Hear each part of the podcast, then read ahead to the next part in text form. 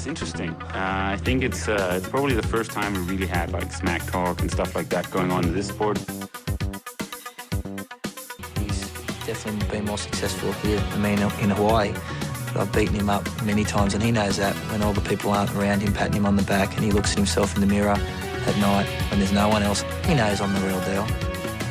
Some people talk and they never won Ironman in Hawaii, so I could talk. I won twice.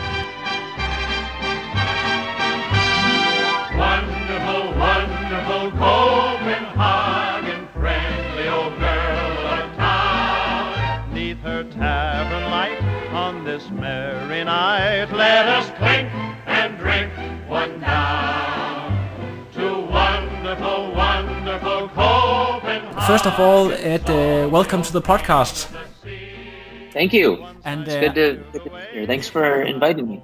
and I'm very sorry that you flew under my radar because I actually thought that I have uh, seen through all the favorites and invited them to the podcast uh, ahead of uh, Ironman Copenhagen. But but maybe I'm a bit excused because your career in the sport is uh, very short. You have only raced for for one season. Actually, it was only a second Ironman. That's right. It's my second Ironman. Uh, the first one was a month earlier in Lake Placid, and uh, this is my my first season uh, doing the Ironman and half Ironman. So I um, I started training, I guess, in February of this year uh, with Matt Dixon, and uh, so I guess Lake Placid was about 26 weeks after um, after I began training. And uh, not only did you race, you also smashed the field there. You uh, you were won by 11 minutes. And uh, I have to ask you, did you accept your Kona qualification? I did, yes. You did, So because I'm I know- I looking know- forward to going to Kona. Exactly. I know for a fact that you have three kids already, and you are expecting one more to come very soon. but I get it's in good time before Kona, I, I believe. That's right. So um, actually, my original plan with with my coach Matt Dixon was to uh, focus on the 70.3 half Ironman this year and move up to the full next year. But then when my wife and I found out we were pregnant with baby number four, uh, a boy who's due in September, we decided uh, South Africa was not going to make sense. Um, but my wife uh, encouraged me to uh, try to qualify for Kona instead. She said the baby will be born by then, so as long as you're here for the birth, I'm okay with you going to Kona. So so Ironman Copenhagen. Um, uh, was it was it uh, because you wanted to do a super fast time? Because uh, maybe people in Denmark don't really know the course in um, in Lake Placid, but it's super hilly and super tough. So it's not uh, a PB course really. That's right. The the Lake Placid course was very hilly and um, I guess is considered one of the more difficult Ironman courses. Um, but uh, you know, I had actually signed up for both Lake Placid and Copenhagen, uh, kind of back to back as as two Ironman races where I would get two shots at qualifying for Kona in case I did qualify in Lake Placid. And um, after I qualified in Lake Placid, uh, my coach said, you know, if you if you want to still go to Copenhagen and do that, you might as well, and it, it'll be it's a great course. It'll be a great race. It will be a faster course, and um, it'll be good training as well. I have been looking through the results and I can see that you were pretty. Um, yeah, of course, there was competition there, but you won by 11 minutes. But in, in Copenhagen, it got a lot closer. I think uh, you were at the overall victory it, within two minutes for the closest guy, uh, Lars uh, from Denmark. Um, actually, I think you also r- maybe racing in the same age group. I, I think 35 to 39. I'm 35 to 39. That's right. Yes, exactly. I, I will turn 40 next year. Were you were you aware that it got this close? And uh, did you have your own time in mind, or, or did you uh, did you knew about the other competitors there? Maybe you can talk a little bit about about the race in Copenhagen and how the day went. Sure. So, you know, I, I was really just focusing on my own race. I I didn't really know um, where I was relative to other competitors until um, I, at some point in the middle of the run, I heard someone yell out that I was in second place and that I was gaining on the guy who was in first place. So um, it wasn't until then that I realized, oh, you know, maybe I have a shot at, at winning the age group race. Um, but for the swim and for the bike, I really just kind of treated it as a training day and and was just focused on my own race. So the swim for me, it was a, a PR swim. It was three and a half minutes faster than what I did in uh, Lake Placid, and so I was really happy with that. And then on the bike, I just tried to focus on my my power and heart rate and stay under control. Um, I think my average power was 267 watts, uh, which was about what I wanted it to be. And um, and then for the run, I just uh, kept looking at my watch, and the main thing I wanted to do was break three hours, uh, and I, I, ended up running 258, 59, I think. Yeah. So. So um, it just happened to be that the the next guy was two two minutes behind me, and um, I think that was kind of just uh, coincidence. I'm sure that was a that he was a very strong um, competitor as well, and it could have just as easily been him first rather than me first. So, uh, have uh, did Matt call you up and uh, and said something about you uh, going going this fast? Because even though Copenhagen, Copenhagen is a crazy fast course, eight eight uh, twenty nine that's that's incredible for an age group racer. Yeah, Matt said, you know, good job on your second Ironman but he said, but you can still go faster. so but, I think Matt Matt wants to make sure you know I I stay humble and um, and he continues to remind me that I'm just getting started and that there's a long journey ahead. So exactly. Um, I don't know if you have looked into some of the other competitors. Actually, the guy who was third there, he's a three-time Olympian rower. Uh, oh, really? yeah, I didn't actually, realize that. He actually won um, won the gold medal uh, in. Um, I can't. I don't know what it's called in English, but uh, it's uh, four four four guys rowing uh, in the. Um, yeah, how, what what's, what's that division? division? Lightweight or yeah, lightweight exactly. Uh, the four oh, okay. lightweights. Yeah, so he, he won the gold and he actually also won bronze and silver. So he's he's a pretty accomplished athlete, and I think that was the fastest um, Ironman debut, at least for for a Danish guy. So he went 8:32 Oh, and that was his first ever his, Ironman. His first Ironman. So, but talking about the Olympics, you uh, yourself has also uh, got a really uh, strong pedigree um, growing up as a runner, as I understand. That's right. I've been a runner my whole life. So I, I ran cross country and track at, at Harvard. I was captain of the cross country team there, and then after college, I um, I ran the marathon and the half marathon. And how, how close did you, uh, because I understand that you did the Olympic trials in, back in 2007, how close in fact did you did you uh, get to to actually going to the Olympics? What what was the qualifying? Sure, that's right. Well, um, you know, my my marathon PR, which qualified me back then, was a two hour twenty one minute marathon, but um, that was still about ten minutes behind the fastest uh, American. So um, 10 minutes maybe doesn't sound like a lot, but at that, at, to drop from a 221 to 211, that's a, that's a pretty significant um, difference. Did you run with uh, anyone famous uh, that people might have heard of uh, back then? If you can drop some names, maybe. Sure. Well, well Ryan Hall was um, the the guy who won the the trials that year that I raced in the trials. Um, Meb Keflezighi was also in there. There were, I mean, a lot of a lot of fast runners. I was just excited to be able to compete in the same race as a bunch of those guys. After your running career, you uh, stepped into focus on on a business career, a career as an executive. Um, you uh, began working as the head of growth for Facebook, and uh, later moved to Uber. Uh, during those years, were you um, active, or did you compete? Have any uh, competition going on uh, in during those years, or? Uh, you know, not too much, unfortunately. I um, after the the Olympic trials in 2007, I I took about a 10 year break from competing, and uh, I was really just focused on first doing my own startup, uh, which I then sold to Facebook, and that was how I ended up there. And after Facebook, joined Uber back when it was a pretty small company of about 200 people, and I started up the growth team there, and spent four years at Uber, and um, really didn't have time to work out very much um, during how, those. How, if you have to be completely honest, how much uh, did you let yourself go uh, condition-wise? Did you uh, gain a lot of uh, pounds, or Yeah, I, I gained a... I gained a bit of weight. Um, yeah. You know, there were it, it it ebbed and flowed though. There were some times where I would be able to work out for a while, um, and I, I would try to whenever I could. But the hardest part was I was just working so hard that I wasn't getting um, enough sleep. And, and I also about- during those ten years had my first three kids, um, which is also uh, kept kept me pretty busy at home. So there just wasn't much time to work out. For for, for a guy who's uh, yeah, head of uh, a, a, huge company, international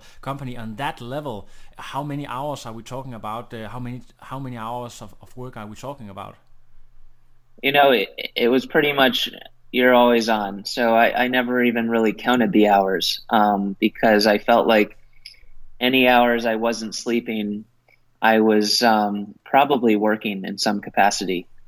So uh, it was it was a, a, busy decade of my life. But um, after I left Uber uh, last year in 2017, I decided I want to get back into shape. And actually, the, the first thing I did um, was I I started riding my bike on Zwift, and I had gotten to know the also found. Also, working with the with the company uh, Zwift, you you were helping them out. That's right. Well, so I, I actually, um, interestingly, I, I saw that Mark Zuckerberg was using Zwift because he was in my Strava feed. And I reached out to Mark and I said, What is this Zwift thing? And he told me about it. And I was asking him, Well, what kind of uh, bike trainer do you use? And I was asking him for advice. And then, then I um, posted on Facebook and said, I, I'd like to start using Zwift. Can anyone recommend a good trainer to use with it? And another friend of mine connected me with the founder of Zwift, um, and that was how I got involved with the company and became an advisor to the company. But I also started doing workouts on Zwift, and that was really my first time uh, getting on a, a, a bike. Um, I had done a, I, I bought my first road bike in 2013 when I was working at Uber. I started biking from my house in Palo Alto up to San Francisco once a week. Um, but it wasn't until Zwift that I actually started um, working out on a bike for real, probably in 2017. You had also been doing some indoor rowing, or is that after uh, this uh, with Zwift, or, or, is that? Uh, That's right. So uh, it was actually last winter. Um, so I moved to Boston um, a little less than a year ago, and I decided to try to get some workouts in on the indoor rowing machine and I actually hired, uh, started working with a coach uh, named Xeno Muller, who was an Olympic gold medalist, and he uh, coached me for four months to train to basically prepare for the CRASH-Bs uh, World Indoor Rowing Championships in February of this year. And uh, at my weight, I just made the lightweight cutoff, and rowing, I competed in the Masters rowing competition and won that. So you uh, actually became a age group world champion in rowing. yeah, I guess so. so, so in indoor indoor rowing. Indoor rowing, yeah, yeah. I still haven't actually been on a boat on the water. that's pretty funny. But uh, this uh, Zwift that sort of led into to you uh, getting the hang of triathlon because then you you bought a bike, you started working out on the bike, and uh, also took yep. up swimming actually. That's right. I I just started swimming last summer I um, went out to, at the time I was living in California still, and I started swimming with the master's team at Stanford. And I remember the first day I tried to swim in the um, lane that was that where the base pace was 140 per 100 meters, and I just could not keep up, and my legs were sinking. I wasn't able to stay horizontal. The next day I went into the 145 lane and was struggling to keep up in that lane. Um, so I, you know, I started off from a um, pretty much as a beginner uh, last year, but that's that's an area I've really been spending a lot of time focusing on is improving my swimming. Yeah, you can uh, see it because, because that's been my weakest. 52, 52 minutes. That's extremely fast. So we can talk about that maybe a little later. How you how you have worked on on your swim, but. Uh, sure what? When did you decide that it was time to, to get a triathlon coach? You know, um, basically when I was when I was training on the rowing machine over the winter, I thought, okay, after CRASH-Bs in February, what am I going to do next? And I thought I wanted to do the triathlon, because I I knew I could run. I was getting better on the bike, and I was starting to learn how to swim as well. And I thought, but I need a coach who can help me put all this together and actually guide me and and tell me what to do because I'm really starting from scratch when it comes to the triathlon. And um, a friend of mine, actually, uh, a guy named Star, told me he knew a, he knew a great triathlon coach named Matt Dixon at Purple Patch, and he connected me with Matt. And um, I had heard I had heard of Purple Patch, and I had heard about Matt through some other people as well. And they said, yeah, if you can get Matt to coach you, that's who you should go with. So I grabbed a coffee with Matt. Um, about it must have been a little it must have been a little less than a year ago, and um, I was able to convince him to start working with me uh, this year. People who uh, might have read some of uh, Matt's books, uh, he, he, talks a lot about. Uh, he has this holistic approach to training. That if you um, get a lot of sleep and rest, uh, if you eat healthy, um, yeah, if you have sort of taken care of all your things all the way around. You don't really have to to train 30 hours uh, a week to to be competitive. Is is that a, that's, that's one of the approaches that may be applied to you uh, with a huge family and a busy uh, work schedule? That's right. That was very appealing to me. Um, that you know, Matt really is all about focusing on the basics and getting the proper sleep, proper nutrition, and um, you don't necessarily have to put in a crazy number of hours per week of training as long as you're doing that other stuff and taking care of, of your body.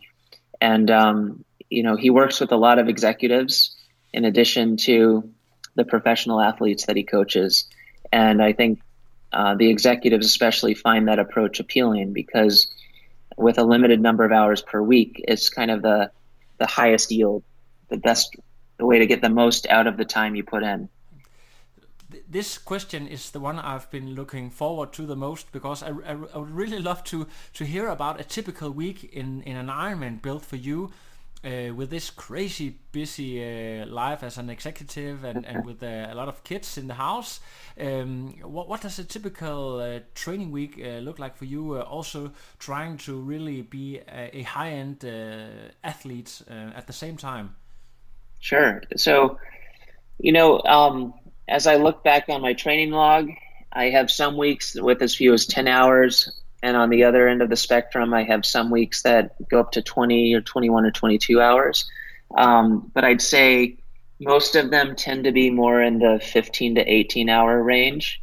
And um, it's something I'm, I'm able to do now, now that I have a bit more flexibility with the work that I'm doing as an advisor and an investor. Um, I wouldn't have had quite that much time when I was working full time.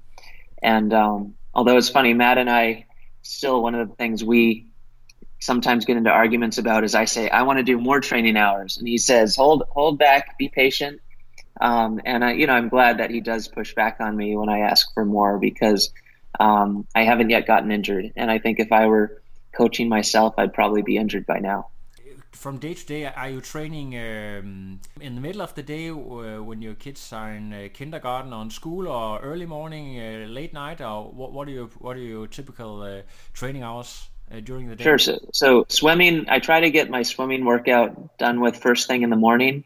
The Harvard Masters uh, swim team practices at 5:30 a.m. every morning, so I'll, I'll do that and get back in time to take my kids to school.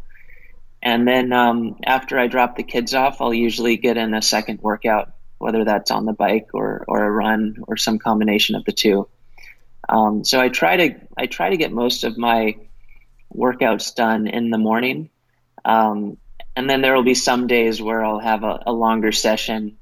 Um, you know, I try to get a long trainer ride in every week, maybe five hours on the trainer once a week, and I'll usually do that on a, a, Wednesday in the middle of the week when the kids are in school. Do you have someone to push you besides in the pool, maybe on the some st strong uh, bikers or, or, runners who can push you, or do you prefer to train alone?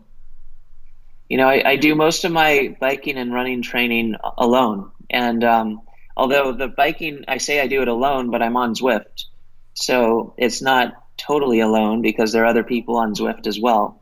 Um, Although what I will do is just download most of my workouts from Training Peaks straight into Zwift, and that way I can hop on my bike trainer and, and do whatever workout my coach has uh, has sent over to me. I have a, I have a few questions before we go into talking about your your bike and your swim because you have been improved so fast. So maybe people they want some uh, to have some uh, yeah great tips from you.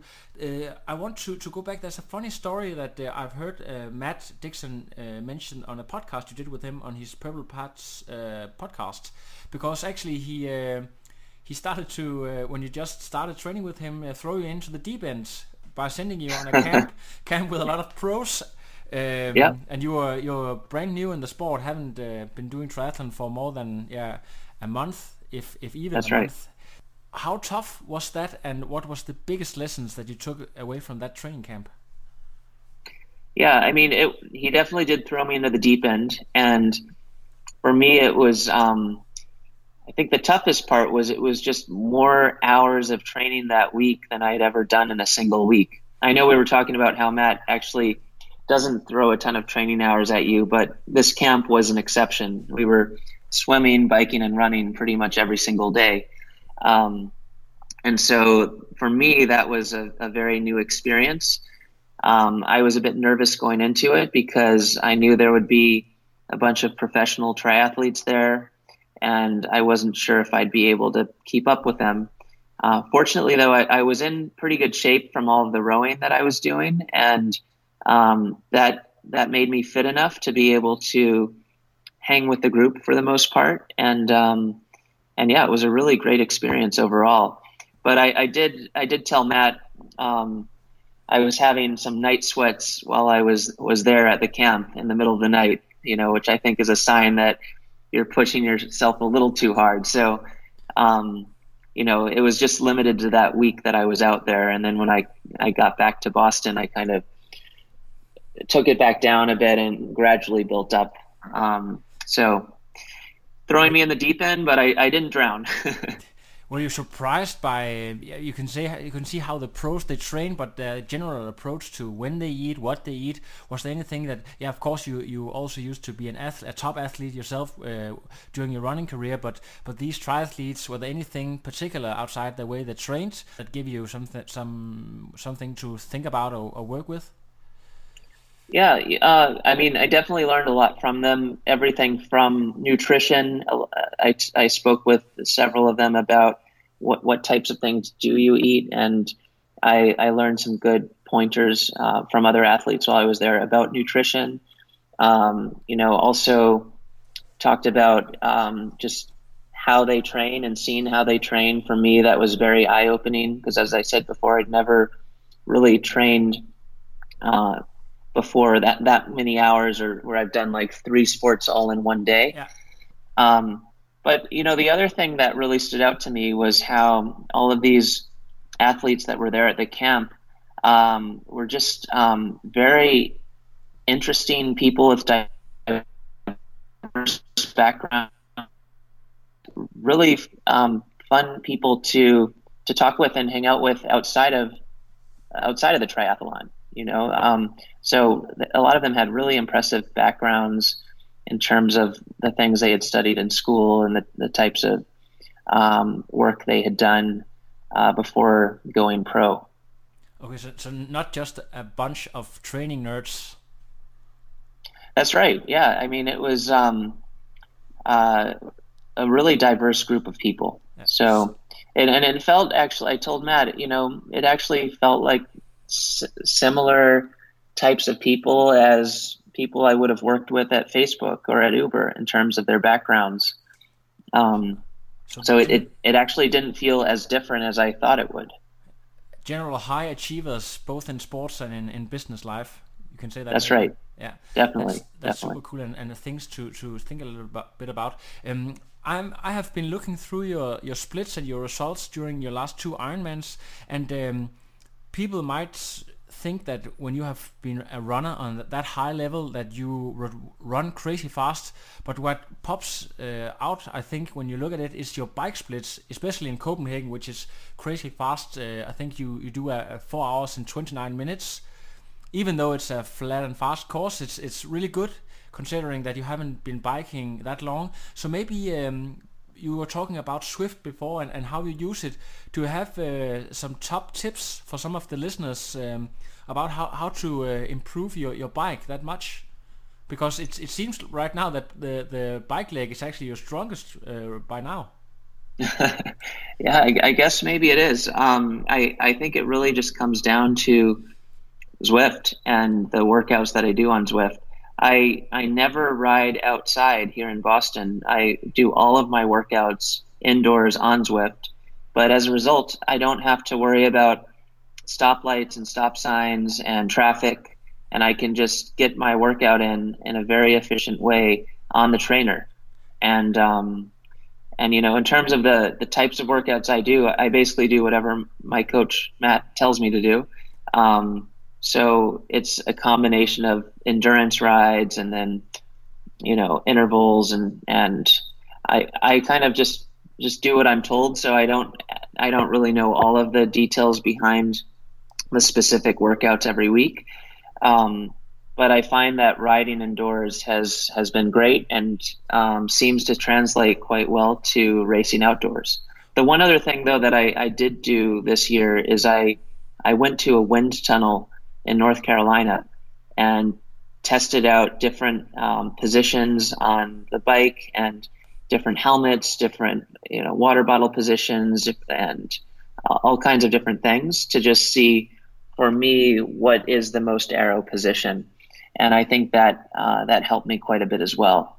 I think um, I maybe saved at least 25 watts worth of power from the position I went in at versus the position I left at. That's that's pretty much 25 watts. That's that's yeah. a, that's a lot. Zwift, there's also a lot of people talking about uh, now you, you can actually do races on Zwift, not only train, mm-hmm. but do races. Right. Do, do you do some of them? Uh, it's a little bit uh, kamikaze, but uh, it, it's also a great workout. Do you do a lot of those? Uh, you know, I, I, have in the past. I haven't done any recently, although I was talking with my coach about maybe starting to do one Zwift race per week just as a good hard workout. So that may be something I, I do a bit more of between now and Kona. So but it is a great great way to get a hard workout in. what's your personal record in uh, sitting on the on the turbo trainer, or can you maybe translate to number of kilometers? What's the, what's the most hours you have been sitting on on Zwift? Oh, um, you know, I I will do I don't know what the most has been. I've definitely done five hour rides. I may have even done a six hour ride on the indoor trainer. But almost every week I'm on the trainer for I, I do one ride that's at least four, if not five hours every single week. Cool. So you, you are training uh, on Zwift uh, three to four times a week, or? Uh, yeah, probably. I I think probably four times a week. Okay, let's talk a little bit about your swimming because that's also one thing that you have uh, managed to improve on extremely fast. You talked about you joined a, a masters group, but have you done anything except from focusing a bit on your technique and uh, yeah, basically going a lot to the pool? What's what's what has been uh, the most significant thing you have done to to improve this fast in the pool? Yeah, so I think it's three things. Um, one is my triathlon coach, Matt Dixon, is a swimmer himself, and it's been helpful to have a coach whose background is in swimming because he's really been able to guide me in terms of um, just things I should be doing with respect to swimming, how many workouts a week I should do. He's really encouraged me to um, sign up for a lot of open water swim races out here over the summer, which I've done. Um, so that's one. Number two is uh, the master's uh, swim um, practices that I go to. I've recently started going to master's practice about five days a week. I used to do three days a week, but I found that getting in a couple extra days per week has really helped a lot. And there are definitely a lot of people at the master's practice that are faster than I am, so it's a good place to get pushed and um, and improve. And then the third thing is uh, Matt Dixon introduced me to a coach named a swim coach named Paul Newsome at Swim Smooth, and he's given me some great feedback. I sent I've sent over some videos of myself swimming, and uh, he's he's given me feedback on my on my technique um, over uh, kind of by marking up the videos. Yeah, a lot of triathletes they just love their toys. They love the hand paddles and. Uh, uh, bands um, you can use on your feet and stuff like that. Pull buoys, uh, are you using a lot of that, or are you mainly uh, just uh, just yourself and focus focusing on your technique? I, I've done a little bit of that, and when I do workouts on my own, I'll use um, some of those toys more, and Matt will tell me what to do with with those. Um, but at, at our master's practice, we don't usually use uh, any of that stuff. That's for triathletes exclusively. right. Yeah, exactly. Uh, you we talked about uh, before that uh, Kona was uh, your goal for this season. Um, now Kona is uh, not that many weeks away. Uh, so have you um, made any plans for how to prepare? Maybe some heat acclimatization. I don't know how how warm it is in California right now, or you have to go someplace even warmer to to uh, prepare. Yeah. So well, actually, I'm living in Boston now. So it's Boston, um. Yeah. Yeah. We, I moved here recently from California. Um, it's been hot this summer, but it's already starting to cool off a bit. So this is something um, Matt and I are going to um, figure out how I get some heat training in over these next seven weeks. Um, it may just involve uh, wearing a bunch of sweats while I, I do workouts or turning the heat up um, in my house. so we haven't I, I haven't figured out the details yet, but I think that's going to start next week. Are you planning to fly out early, or is that not possible uh, with all your commitments? I'm planning to get out there one week before the race. That's that's super cool. Do you have um, any maybe dreams or any any uh, time that you want to do, or is it just the experience this first time and come there to learn and maybe uh, have a have a go uh, uh some of the following years? Yeah, this first time is just all about the experience and going into it with no expectations. And, um, you know, if I cross the finish line, I will be happy. so I just want to get to the starting line, start the race, and finish the race. And, um, and that'll be a great first experience, regardless of what my time is or what my place is. I bet you're going to do extremely well, uh, considering uh, how, how, well you have done already uh, your first two Ironman races. Um, the next years, uh, if we could talk a little bit about that, do you have any um, personal goals that you want to achieve in the sport, or any bucket list races that you are thinking about doing? You know, um, Matt and I are going to talk about that soon. We haven't figured out um, kind of which races I'll do next year yet, but I just want to keep getting better and keep getting faster. And um, so I don't have any specific goals at this time other than I want to keep improving. And um, one race I was talking with my wife about doing potentially is the Oceanside 70.3, which is the same weekend as birthday. So I'll turn 40 that weekend. Yeah. Uh, so that's that's one race I think I'm likely going to do and then I, would love to also do an Ironman in China at some point. So I might try to figure out a, a good um, Ironman in China for next year. Is that because of but, the culture, culture, or, or because uh, it will be uh, maybe uh, you have the po- potential to win overall, or, or, or, why is China interesting to you? Yeah, you know, for for me, I um, actually all of my kids speak Chinese. And um, I studied Chinese in college as well, and I've always been interested in the culture and the language. And um, I think it'd be fun to try to do a family trip out there and uh, bring the kids, and they can be actually, they can be my interpreter. you were actually born in uh, in in China or in Taiwan. Uh, I lived in true? Taiwan for a couple of years when I was yeah. a little kid. That's right. Okay, so, yeah. So you actually you, you and your family have a strong connection to to China and to uh, the Far East. Yeah, I, I'd say so. So, um, you know, for that reason, I think it'd be really fun to do a race out there. Yeah, and also the sport is growing extremely fast out there, so it could be That's cool right. to, to go out there and see. Uh, maybe it's a, a, bit uh, silly question for me, uh, considering the career that you have, but but um, does, does a guy like you need any sponsors? Because uh, if so, you have time to to flash them here on the the podcast. That's something all the guests they, uh, they, can flash sponsors or, or um, anyone they want to thank, maybe a coach or family. Well, uh, I, I don't yet have any sponsors, but I, I w- would not say no to a sponsor. So at some point, maybe that will happen. Um, but in terms of just shout outs and thank yous, I, I have to thank my wife. She's just been so supportive in this entire process, especially being pregnant with our fourth kid and um, and being supportive of me going to Hawaii right after our baby's born. Um, so that's been awesome.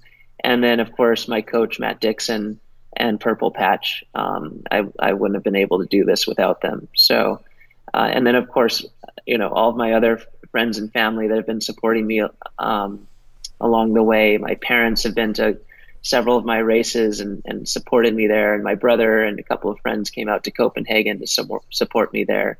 So it's just great to have, uh, you know, friends and family. Uh, it's it's even though it's kind of an individual sport in in some sense, you can't do it alone. Um, so that's one thing I've learned. I think you're right there. Uh, the last thing I have to ask you about is if I can borrow some some photos or pictures, uh, race pictures, uh, maybe, uh, to promote the podcasts. Uh, I will be happy to Definitely. if you can email them. And uh, Sure. actually, I will go straight into editing, and uh, if we are lucky. Uh, the podcast will be out uh, already tomorrow, and I don't know about the time difference, but uh, that's uh, Central European time. So um, I will tag you, and uh, then uh, you can you can uh, share it if you want. If people want to follow you, what, what can they do? Uh, you don't Facebook and Instagram. Yeah, I, I think the best way to follow me would just be on Instagram. My username is uber.ed.baker. U B E R dot ed dot baker. That's. Uh, I think uh, after this podcast, you will get at least 500 new followers from. That'd be amazing. All right. Super cool. Um, uh, great talking to you, Ed, and uh, best of luck in Kona. And uh, if you uh, win in Kona, then I would uh, love to to chat with you again. Also, Okay, if you only only become second.